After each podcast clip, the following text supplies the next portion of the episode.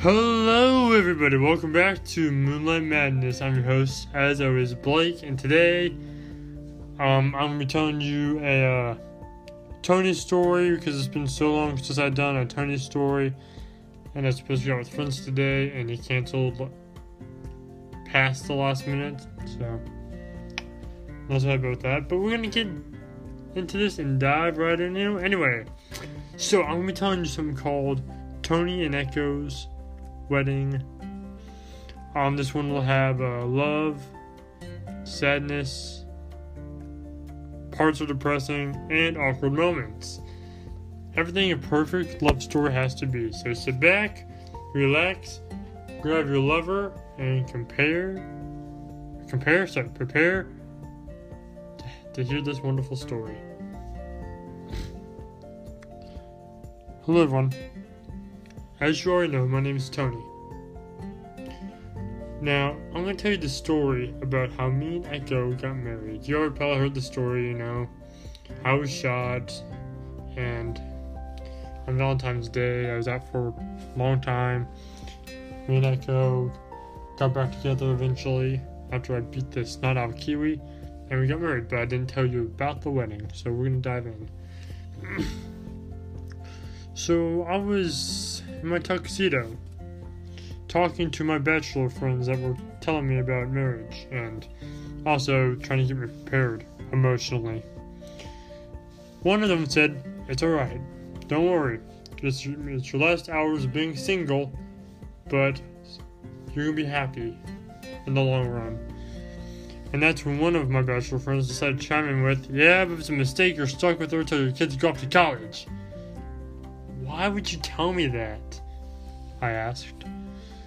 In fact, I had two bachelor friends that weren't even my friends. But my other two bachelor friends canceled on me because I had to do something else. My two bachelor friends were known as, well, you probably already know them. And I despise them. But I kind of need some support. And the best I could find at that point in time was Majira as number one and Kiwi's brother as number two. Kiwi's brother's name, well, let's just say he's much like his brother. His name is Alphonse. Weird name, complete hooligan, but that's the best I had so far. And I didn't have any friends, so. Anyway, so Alphonse said your last hours of being single. How do you feel? Uh, very, very nervous. Well, let me tell you about what happened when I was married. Now, we're to do a little skip here. Um, my Alphonse taught me, was telling me his story. I was with, I was just thinking about how Echo was doing in Echo's room, chapter 2. Well, Echo is there with Rika and and her uh, mother, whose name was Flutter. So, how you doing, daughter? Flutter asked. I'm doing good. I can't wait to finally marry Tony. It's been a long time, and it's just something I always wanted. What happened to the other guy? Oh, Kiwi. He was a uh, a numbskull. We'll just put that way. So, uh, what are you gonna do with Tony? Well, marry, have a few children, and eventually, after we have like eight or nine kids, raise them all, send them off to college and live a happy, happy life. But what if Tony isn't the guy for you? Not the guy. We've been dating for over two years now, and on top of all that, Tony and I broke up because he was shot, and then we got back together, dated for another two years.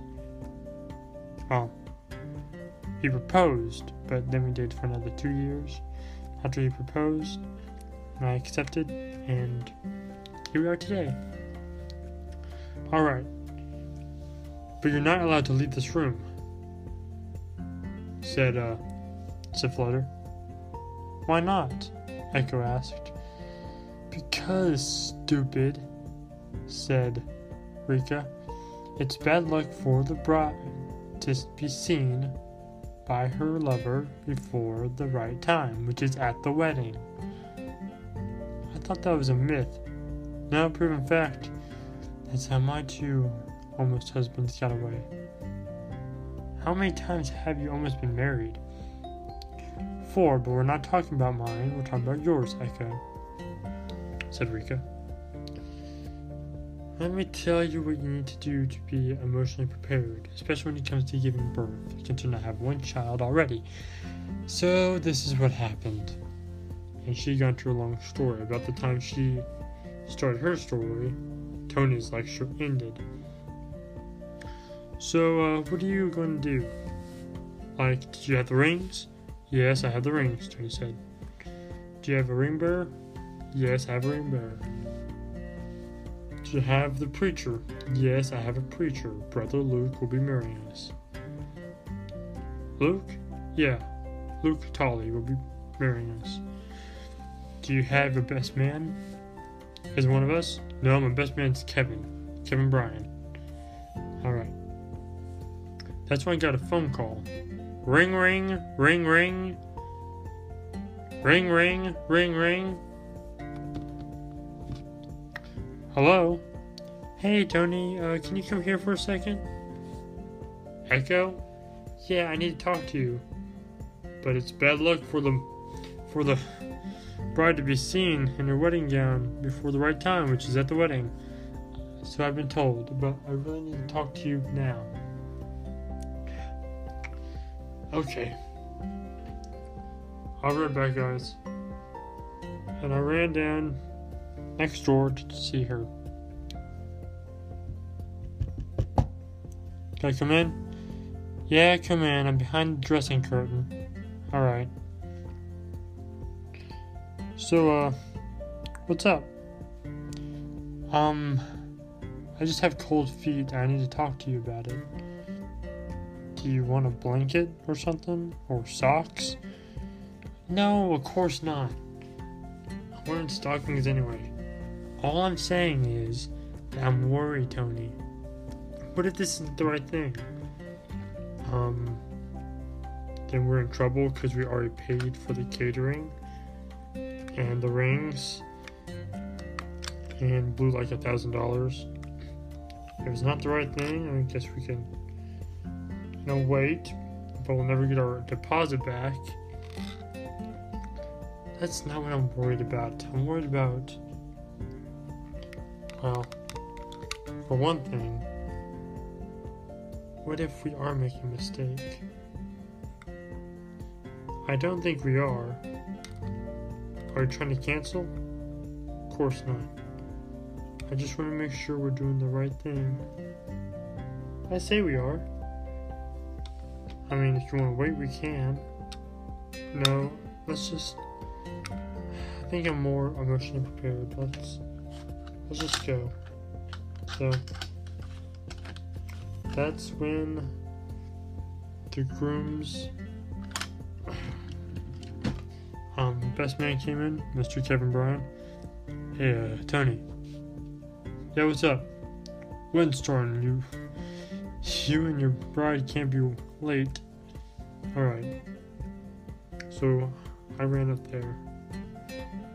That's when the music started playing. Dum dum dum dum dum dum dum dum dum dum dum dum dum dum dum dum dum dum and that's when I looked and saw Echo.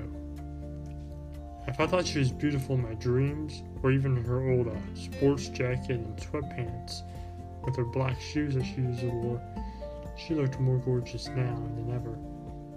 She was wearing a big white gown with a diamond like pendant hanging around her neck. She wore a long white veil that covered her face and she pulled it back, I would see her lipstick and her makeup, which in my opinion she didn't need that. She was 21 after all when we first met. I'm joking. That was high school. She was about 21 years old uh, when we were. I was first going to ask her to marry me, and two years later,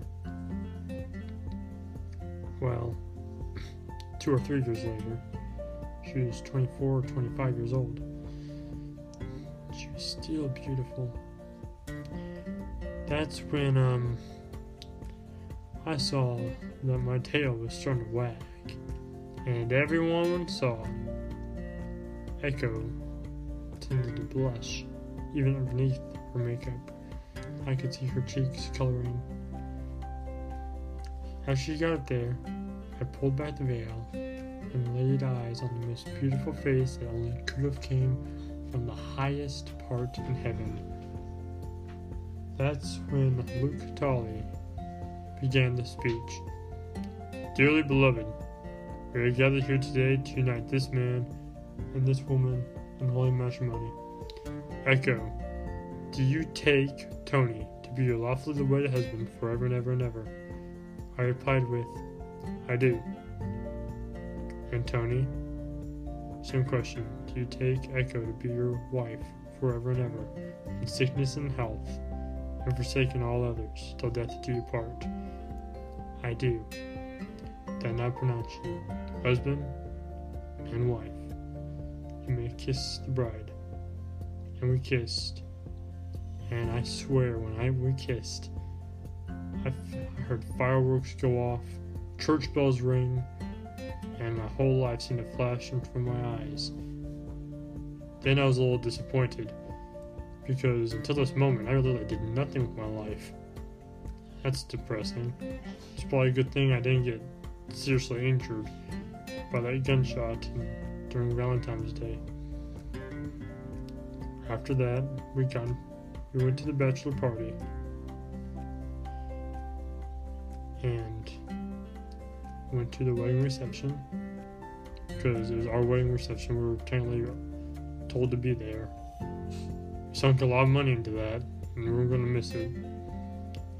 After a few hours, it ended, and the guests slowly started to leave. And that's when we climbed into our limousine, and was about to drive away, and that's when the jock, Majira, showed up. Oh no, um, this isn't to end well. He stared into my eyes and said, Tony, good job. That was shocking because Majira was a bully and he was actually wishing me a good job. You did good, Tony. You did good. Catch you later. And he walked away. Echo looked at me and said, Was that? Yes, it was. That was Majira. Well, he certainly growed up. It's grew up, number one. And number two, that was creepy. I never thought me and him would ever see eye to eye on anything, let alone this. Well, are you ready for our honeymoon in Hawaii? Yep, let's take this limousine to the airport. And we drove off. And my life was finally complete. Thank you, everyone, for listening to Tony's Valent. I mean, not Tony's Valentine's. Uh, Tony's wedding. Um, I had a lot of fun doing this for you. Um, it cheered me up a lot. Thank you so much for watching this video. If you liked it, punch that like button in the face like a boss! And as always, high fives all around. Thank you so, so, so much for watching, and thank you for your support. And I'll see you all next time, next video. Goodbye, and as always, remember, look in the darkness, because this world is a strange one. Thank you, everyone, and good night.